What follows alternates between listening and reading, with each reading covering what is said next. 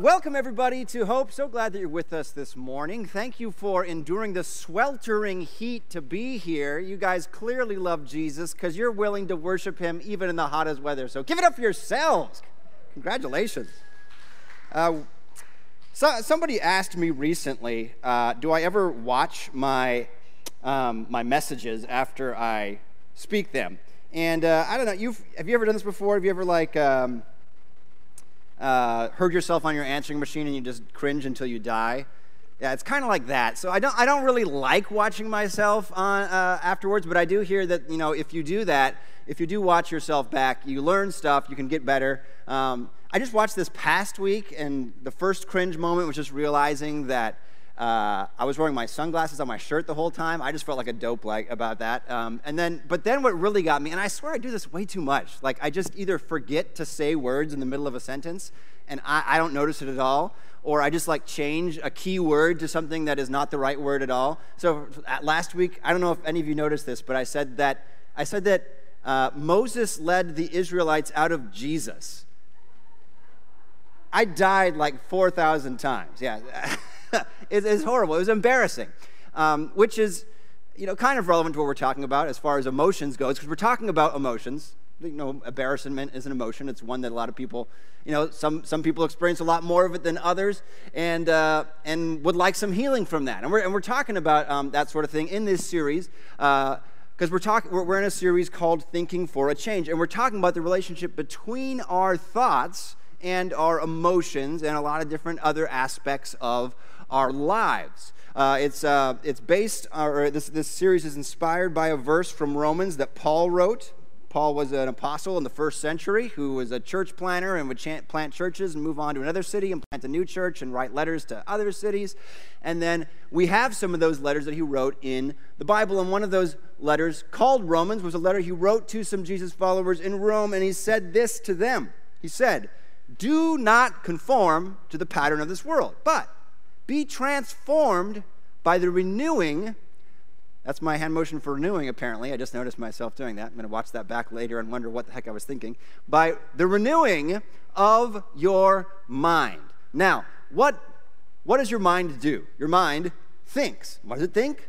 It thinks thoughts. So, if God is going to renew our mind, He is going to renew our thoughts. He's going to change the way that we think. He's going to take older inaccurate thoughts and replace them with new, true thoughts. You see, God knows everything, so He knows what is true. And when we believe what He believes, we believe what is true. And He wants to replace our false thoughts with His true thoughts because when we see the world the way it actually is, the way that God sees it, because He sees it how it actually is, because He knows everything, our lives go far, far better. Now, how does this transform us? How does renewing our mind transform us? Well, really, any change in your mind, any change in your thoughts has a transforming effect because um, what you believe, what you think is true, will affect, it will affect your body, it will affect your emotions, and it will affect your uh, behavior as well. So, we talked about last week how when you believe something bad is going to happen, when you have these beliefs about the future that are negative, the resulting emotion is going to be fear. And your body's going to respond to that. It's going to respond by increasing your, uh, your heartbeat, uh, its speed, or how hard it's pounding. It's going to uh, respond by shortening your breath or making you sweat. It's going to do things to help you either fight or uh, go into flight mode to keep yourself safe. And of course, it's going to affect your behavior as well. So, you know, you're probably going to avoid the thing that you're afraid of. Now, one of those beliefs about the future that causes a lot of fear, that a lot of people struggle with, is the belief I am the only one, or I'm sorry, uh, that if people find out about who I am, or what I've done, or what I'm like on the inside, or what I'm going through right now, they are going to reject me. They're going to want nothing to do with me. They're going to want to leave me.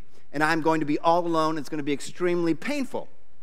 So, this is a belief about the fear, right? I'm going to, or people are going to. People are going to reject me if they find out what I'm actually like. So, this is fear. And of course, this fear thought is going to affect your behavior, your body, and your emotions. It's going to make you feel fear. It's going to make, uh, this belief is going to, you know, make your body respond. So, maybe your heart rate increases. And it's going to perhaps make you avoid situations where people might get to know you better avoid situations where you, uh, or, or conversations where you have to be more transparent. You might try and steer the conversation away from certain topics so people don't find out about something about you that you're nervous about. Or for some people, if they're really afraid, they might avoid people altogether because they're so nervous of what other people might do if they find out what's really going on on uh, the inside.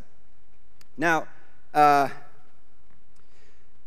Another, another fear or, or, or thing that people believe that can cause a change in emotion and body and behavior is this belief that things are never going to get better. They're going to be stuck right where they are. Uh, I'm never going to get out of this addiction. I'm never going to get out of the debt. My marriage is never going to heal. My body is never going to get better. And in fact, it, this is kind of a self fulfilling prophecy because when you believe that there is no hope for you, first, you'll feel hopeless. Second, it's going to affect your behavior. It's going to cause you to not do things that might actually improve your situation. Because why would you try to improve in any of these areas you believe are hopeless if they are, in fact, hopeless? Nothing you do is going to change the reality of the situation. And it's going to affect your body too. It'll probably release some, you know, stress hormones and, and things like that. Or many people have beliefs about their identity. They believe, you know, I am a failure. I am a loser. I am worthless. I'm failure as a father. I'm failure as a lover. I'm a failure as a student. I'm just a failure as a person. And that's going to cause change in your emotion. It's going to cause you to probably feel shameful because we feel shame when we believe negative things about who we are, negative things about our identity. And it's going to you know, affect your behavior. You're probably not going to you know, try to be successful because failures don't succeed. They fail. So there's no point in trying to succeed. Um, and it's probably going to affect your body in various ways as well. So we see this strong relationship between what we believe and what happens with our body and emotions and our, uh, and our behavior as well. So, what do we do about that? Well, if God's going to wants to transform us by renewing our mind, it's in our thoughts that's going to make the difference, right? It's in our, if, if we want to ch- make changes in our emotions and our behaviors in our body, we're going to want to make changes in our beliefs. The problem is, many of these beliefs we have about our worth or about how the future is going to go are really hard to tell whether they're true or false when they're inside of your own head. When you're with people you care about and they say these sort of things, if you're with someone that you care the most about, the person you love the most, the people that you care about the most, and they start talking about how they are never going to be happy again, you can see right away the, the flaw in that thinking. Or if you have someone you know who just says, I'm a complete failure, you can immediately see all the things that's wrong with that. And yet, when, some, somehow, when it's inside of our own heads, it's much harder to convince ourselves that these beliefs are in fact false. So, what do we do about how, how, do we change that? How do we change our thoughts when it's so much more convincing in our own minds than when we hear it come out of other people's minds through their mouths? Well, one of the ways we talked about last week, at least with uh, regards to fear, is uh, this pro- uh, looking at this proverb that says, "Do not boast about tomorrow, for you do not know what a day may bring forth." we don't know the future. And all of our thoughts that cause us to be afraid are about what's going to happen in the future. And the more convinced you are that you know exactly what's going to happen in the future, and the more convinced you are that that thing is going to be a negative thing, the more afraid you are going to feel. But when you realize, hey, wait a second, I'm not God, there's a lot I don't know, your confidence in that belief starts to go down. And as your confidence in that belief, when you're not 100% sure, but you're 50% sure or 15% sure that thing is going to happen, you're going to feel a lot more relief from that fear. And as your fear goes down, you're more likely to not avoid the thing that you're afraid of. You're more likely to face it. And like we talked about last week, when you avoid what you fear, your fear grows, but when you face your fear, your fear goes. So um, that's one way we can deal with uh, one of our thoughts, our fear thoughts. But what about some of these other thoughts? What can we do about them that are so hard to, to, to change when they're in our own mind, and yet we can recognize them as false in other people's minds? What do we do about that? Well, I want to talk about a different method today, and we're going to take a look at the book of Proverbs, just like this right here. The book of Proverbs was written uh, several thousand years ago, maybe 3,000, 3,500. Its exact uh, original date is, you know, um, there's different theories about when that was, but it was written. Uh, the, the main authorship is attribu- attributed uh, traditionally to King Solomon, who was a king of Israel, who, um, uh, who was known for his wisdom, who was known for uh, God granting him superhuman wisdom. And uh, there are other wise people who contributed to this work in the Old Testament of the Bible as well. Now, here's, here's one of the reasons we should listen to the book of Proverbs.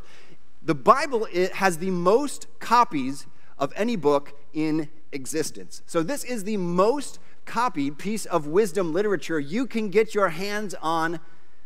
And this is not just, you know, New York Times bestseller. This is all of history, way before the, the, the, New York Times was ever created. So this is worth paying attention to. Clearly, it's made a huge act, impact in people's lives. And a lot of it's very common sense, but common sense we either don't want to believe or common sense we just need to remind ourselves of every single day. So here's what Solomon uh, or these uh, authors of these Proverbs have to say. And you're going to get the theme real quick here.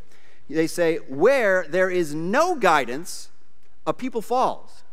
But in an abundance of counselors, there is safety.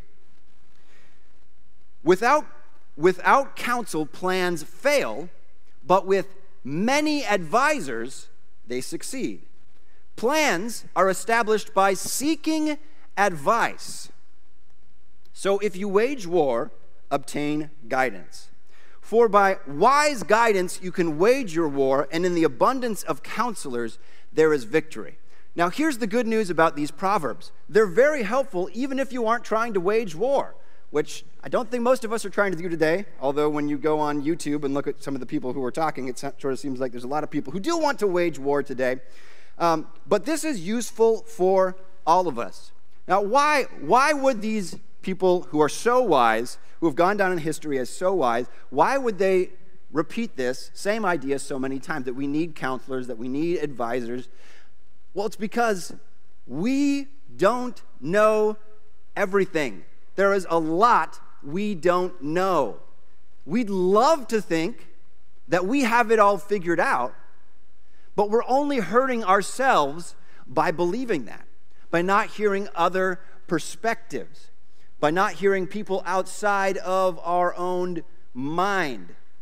And you see, when you have other persp- when, when you isolate yourself when you isolate yourself your thoughts become far more distorted the more you isolate yourself the more distorted your thoughts become and the harder it is to tell that they are distorted we need to surround ourselves with other people who have perspectives that can change what we believe about the way we see the world and what we believe about uh, ourselves. Surround ourselves with wise people, with uh, intelligent and caring and mature people. Um, we need other people's thoughts. This is a powerful way to find out the truth about what we're believing about ourselves, about our own worth, about what's going to happen in the future. We need to hear from other people to find the truth about what we are believing. Uh, for, so, for example, this belief I was talking about, um, well, I don't think I mentioned this one yet, but a, a, a belief many people struggle with is the belief I am the only one struggling, or I am the only one struggling with this, or I am the only one who's struggling this much.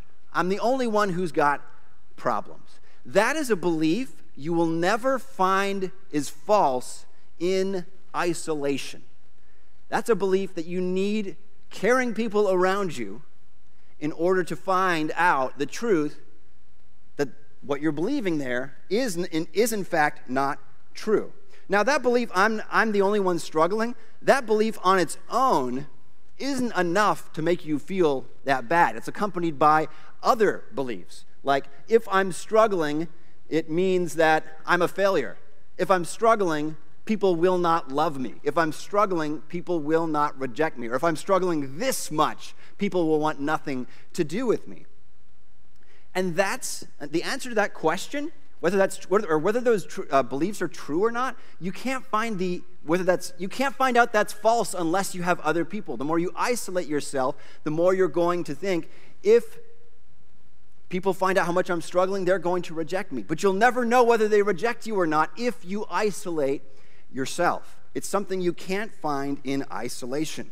In order to find the truth about it, we need to take what these authors of these proverbs have to say about it. So, um, we've been talking, uh, announcing the last uh, few weeks um, about something we have called community groups. And community groups are groups of 8 to 12 people that meet during the week uh, to grow together in their uh, relationships with each other and in their relationships with God. And what happens is you meet for about an hour and a half, or maybe a little bit longer, a little bit less, during the week, you know, one night a week, and you get together. And we have sermon based uh, community groups, which means we have discussion questions about the sermon from the previous Sunday. And we talk about these questions together and take a look, a closer look at the scriptures from those Sundays and see uh, what they have to say about, uh, about God. And we learn from each other and we challenge each other and we grow together and we're able to gain perspectives that we did not have before we do that. It's intended to make us grow. We say this a lot. These, these rows we sit in, they're important. We learn so much, but the growth happens in community together with other people, and we're going to see why that is uh, real soon. But uh, in, in my group, you know, people show up, we have some snacks, we hang out, and then afterwards we, uh, we have a time where people can say if there's anything they'd like to have pray, prayer for, and um, no one's forced to say anything, no one's forced to pray out loud. Someone prays for all the prayer requests at the end. Um, now, I don't know how this exactly started in our group, but like a couple months ago, I don't know how long ago it was, a few months ago, uh, I started like making, we'd always email out the prayer requests at the end to the group so they could pray during the week. And uh, we just started using clickbait head titles or so, titles for the emails, like uh, prayer requests your doctor doesn't want you to pray for, 27 prayer requests, number 11 will shock you, seven weird tricks for praying that will save on your dental bill, 10 prayer requests from people you know but might not want to. I prayed for my friends every day for a month. This happened. 10 things you need to pray for before, before buying a horse. These 14 requests will make you think twice about eating gluten and you won't believe these prayer requests from the. you won't believe what these prayer requests from 1990s look like now. Now, that's completely irrelevant to what we're talking about, um, but it is kind of fun for us. And my, my hope is that all community groups will be things where people enjoy being a part of them. They like the people that they're with, they have fun with them, and we're going to see in a little moment why that is so important. So, um, that's kind of what uh, community groups look like here at Hope. And um, uh, Sign-ups for our community groups are today. We're having them out on the patio after the service, and I want to encourage you to go to the tables you'll see out along this road over here and just take a look at the different clipboards that are there that represent the different small uh, community groups that are available. There'll be uh, leaders from the community groups. By those clipboards so you can talk to them, see what their group is like, and find one, and maybe you can decide to check one out. Now, these community groups, um, we understand that you might try one and it might not you know, be the right fit for you. That's okay. We don't do drive-by guiltings. It's okay to check it out and see if it's a good fit for you. And if it's not, maybe you can try a different one. So, those signups are today. Um, and there's many, many reasons to sign up for, uh, for these community groups. But the one I'm, I'm focusing on today is it helps us to realize whether these painful beliefs we have about ourselves, about the world, about people, about the way things work, it helps us to see whether they are true or not. Like, I'm the only one who's struggling, like that belief. Now, if you go to a community group, no one's going to like make you say, you're, you're not going to be forced to talk about what you're struggling with or something like that. But when you go there throughout the evening in the context of a conversation about spiritual things, about God, about uh, Jesus, and in the context of people talking about things they need prayer for, you are going to hear other people talk about things that they are struggling with. And you're going to learn you're not the only one in this life who's got a, a tough time. And that people you'll, you'll hear people share, share things, and you'll notice the other people in the room do not reject and hate and abandon that person. And you're going to find out, you know, maybe I too could talk about this, this stuff that's difficult in my life, and maybe I too will be able to be cared for and included and loved. Um, there's, there's no way to find out whether you are the only one struggling in isolation. I love what the Apostle Paul says in a, in a letter he wrote to the Galatians. He says, Brothers and sisters, if a person is discovered in some sin, you who are spiritual, restore such a person in a spirit of what? Gentleness. That was the most gentle pronunciation of gentleness I've ever heard from anyone before. In a spirit of gentleness. Pay close attention to yourselves that you are not tempted to. So, I'm not saying by reading this that when you go to your go to group, um, you're going to have to confess all of your sin or something like that. But I'm saying this is the attitude believers, followers of Jesus, are to have towards people who are struggling with something. It's not to tear them down. It's not to hate them or condemn them for the, just the sake of condemning them or ta- tell them what a horrible person they are uh, it is, is to restore them, meaning, yes, sin is a real thing. There are things we do that are wrong, but the goal is not to just hate someone because of it, it's to restore them and to do it with gentleness. We are here to build each other up with kindness. And if you are struggling with something, uh, people in your community group uh, who are following Jesus and following what Paul is saying here would be uh, obligated to respond to you, and not even obligated is the, the right word, but motivated to respond to you with a spirit of gentleness. That's the kind of group we are looking to develop here at Hope. Um, and you will find when someone responds to something you're struggling with with a spirit of gentleness, you'll find, hey, that belief that like people are going to reject me when they find out who I really am, it's actually not true at all. Paul continues, he says, carry one another's burdens. And in this way, you fulfill the law of Christ. Now, if you want to fulfill what Jesus taught and commanded, if you want to fulfill his command to love each other the way that he has loved us, it means one of the ways of fulfilling that is to carry one another's burdens. Jesus told us to love each other the way he loves us, so that means he also carries our burdens. In the Old Testament, uh, uh, there's a psalm that says that God daily carries our burdens. And in fact, Jesus carried our greatest burden of all, the burden of our sin, to the cross to pay the punishment for our sin so that we don't have to. But the idea here is that we are all carrying burdens. And when you go to a group, you're going to a place where you're going to find out you're not the only one carrying a burden. And there's going to be people there who, out of love and reverence for Christ, are willing to help carry your burden and listen and empathize and care about you as well. Now, here's what's interesting about uh, saying carry one another's. Uh, here's the interesting about carrying burdens. Uh, by letting someone carry your burden, in some situations, it can actually be a way of helping carry their burden. How, how is that? Well, if you have this belief that, you know, uh, I'm, the, uh, it, I'm the only one struggling, and, and a lot of people, you know, have this sort of belief. They're afraid for people to see what's going on on the inside, right? So we pretend like it's all together. We pretend like we know what we're doing, but we're afraid that everyone's going to find out that we're actually an imposter. Well, when you let someone carry, someone else carry your burden, you have to reveal that you have a burden, right? And then they see, oh my gosh, I'm not the only one with a burden. And they feel more encouraged to be authentic as well and be open.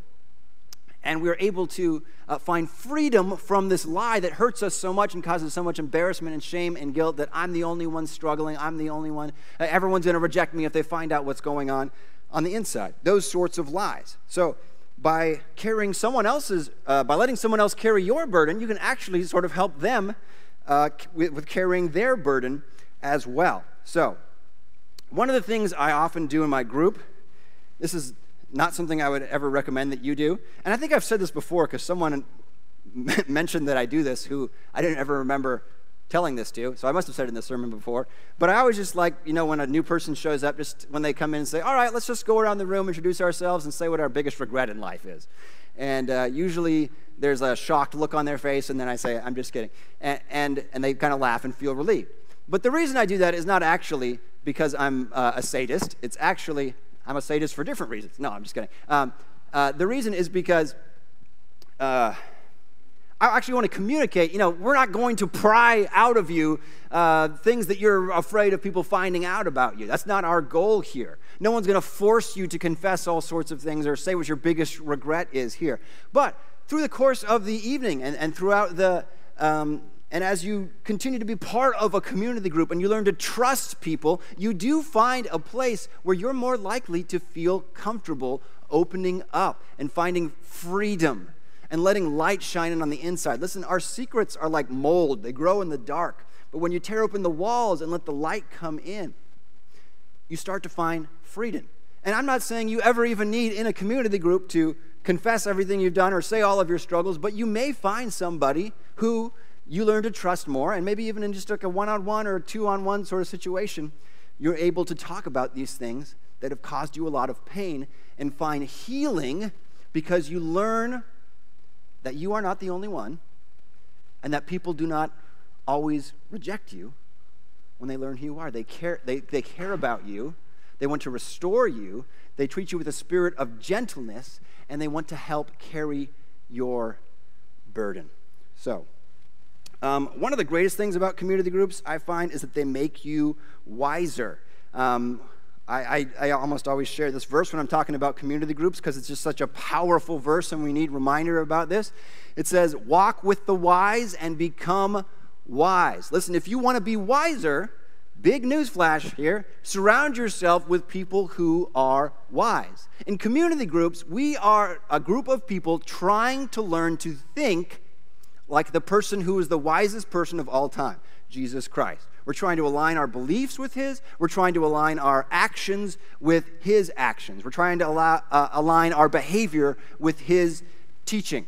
And so you're going to be around people who are learning to be like the wisest man of all time. And when you're around those people, it influences your thoughts as well. You think like them who are studying what Jesus has to say. And, you know, uh, if you're a believer, you're studying what Jesus has to say as well, and your thoughts are influencing theirs as well. And so together, you're becoming wiser, and you're bringing pieces to the puzzle that you might have missing because they might have something that you need to know. When you surround yourself with wise people, you become wiser. You walk with the wise, and it becomes wise. It's just a natural thing that, uh, that happens.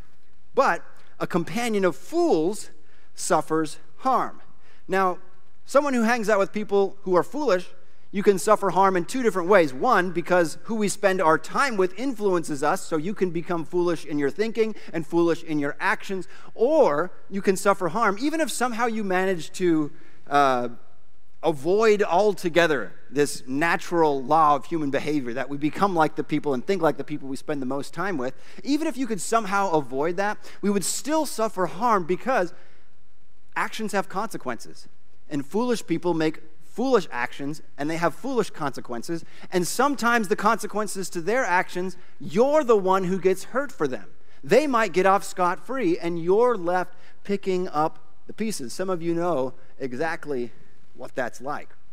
Um, so walk with the wise and become wise, for a companion of fools suffers harms. Now, now suffers harm. I know parents would love their kids to memorize this verse, right? Because you've seen the way your kids act differently depending on who they're around right? Some of the kids they're around, they uh, think differently. Some of the kids they're around, they behave differently. Some of the kids uh, they spend time with, they misbehave more often. And you would love for your kids to latch on and uh, adopt this verse. And if you are a parent, I'd really encourage you to, to talk to your kids about this verse, help them memorize it.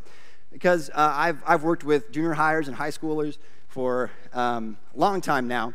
And this is one of the verses that when we talk about gets the most traction. I've, had kids, you know, write to me after they've graduated and just say, you know, that, that concept was so powerful. And I'm seeing just how true that is. And really heartfelt, meaningful messages. This, this gains traction with kids. And oh my gosh, is it powerful. Now, um, all of us as adults would love to think this is best applied to teenagers and kids, right? They're the ones who are most influenced by the people around them, not us. We're adults, we're mature, that doesn't affect us anymore. But in reality, it's true of all of us. I mean, these, the, these proverbs were not written to like children, they're written to adults because it's true of all humans. And uh, we, we, we find reason to believe that uh, in a, a, lot of different studies that have happened. In a book called The Willpower Instinct, Kelly McGonigal, who is a, who was a uh, teaching professor at Stanford. Uh, Dr. Kelly McGonigal did a class on willpower and how to have it. Wrote a book called The Willpower Instinct, and she shares several studies that show the way that we are influenced by the people that are around us. She, she's uh, shown studies that show um, that goals are contagious, that when you're around people with goals for money, you're more likely to make goals for money.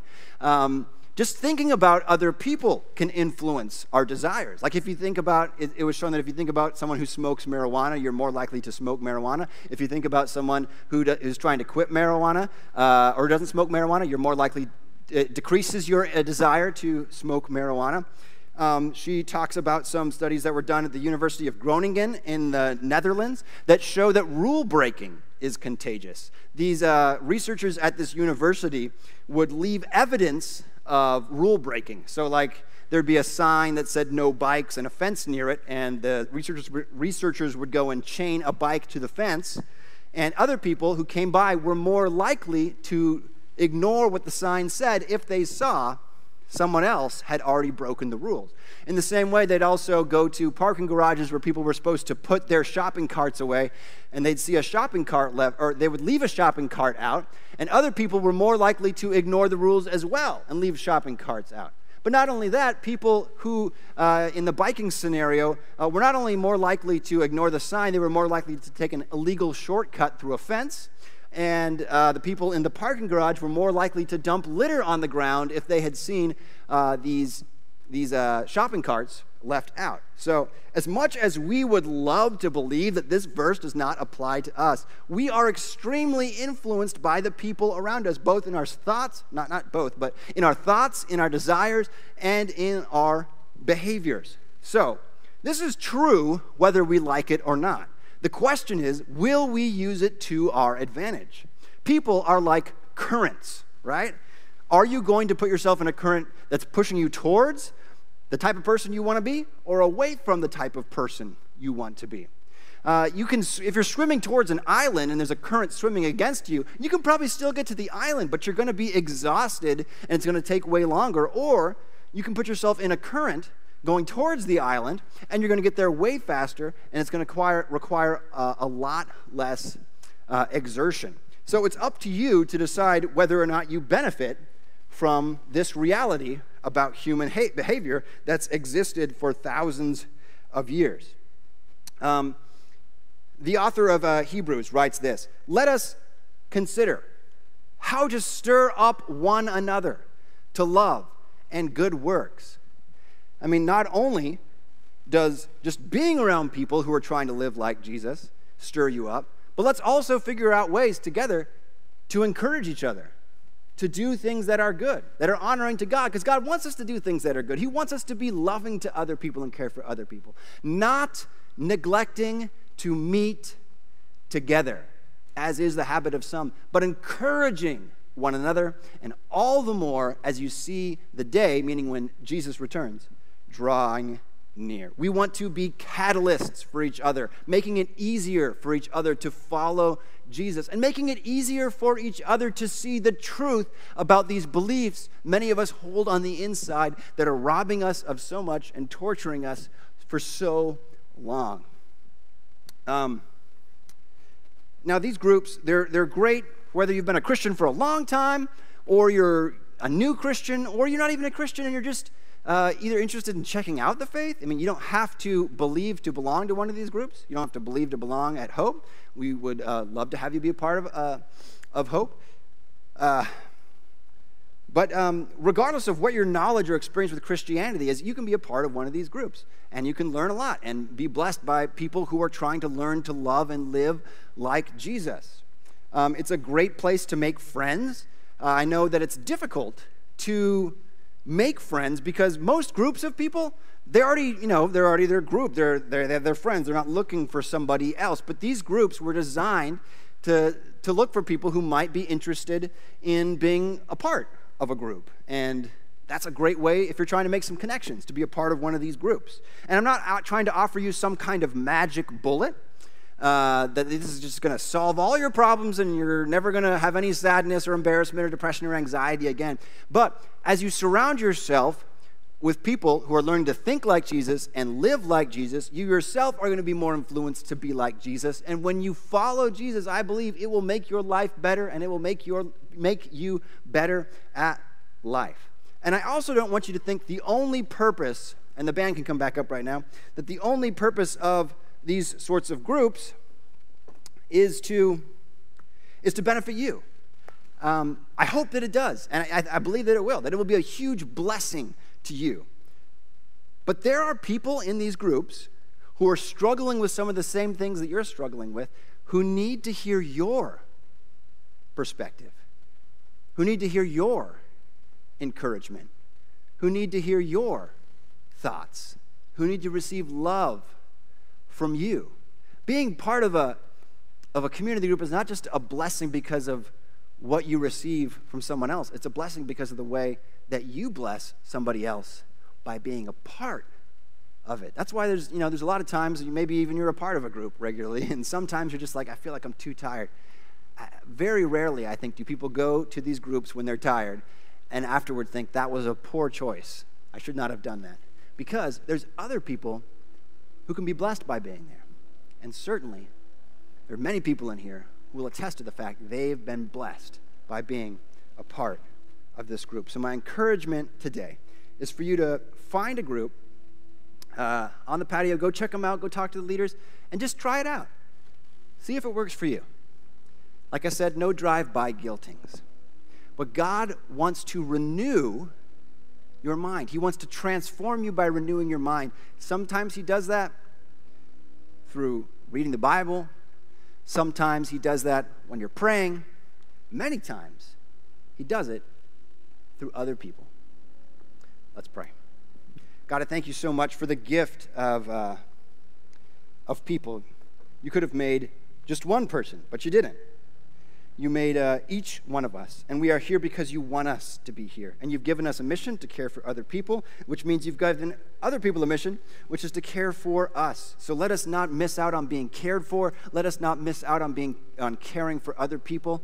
And God, I just pray for people um, who are, are struggling with beliefs that are just hurting them really bad, and they they just seem so true, and it seems so impossible. Uh, that this belief could be false. Would you change that belief, God? Would you take it out, take out the lies, and replace it with the truth? Jesus, you said you are the truth. You know all things. So bring healing, Jesus, to minds today that are hurt because they're believing lies. Show them supernaturally, in a powerful way, God, the truth who you are, how much you love. Transform people today. Pray this in your name, Jesus. Amen.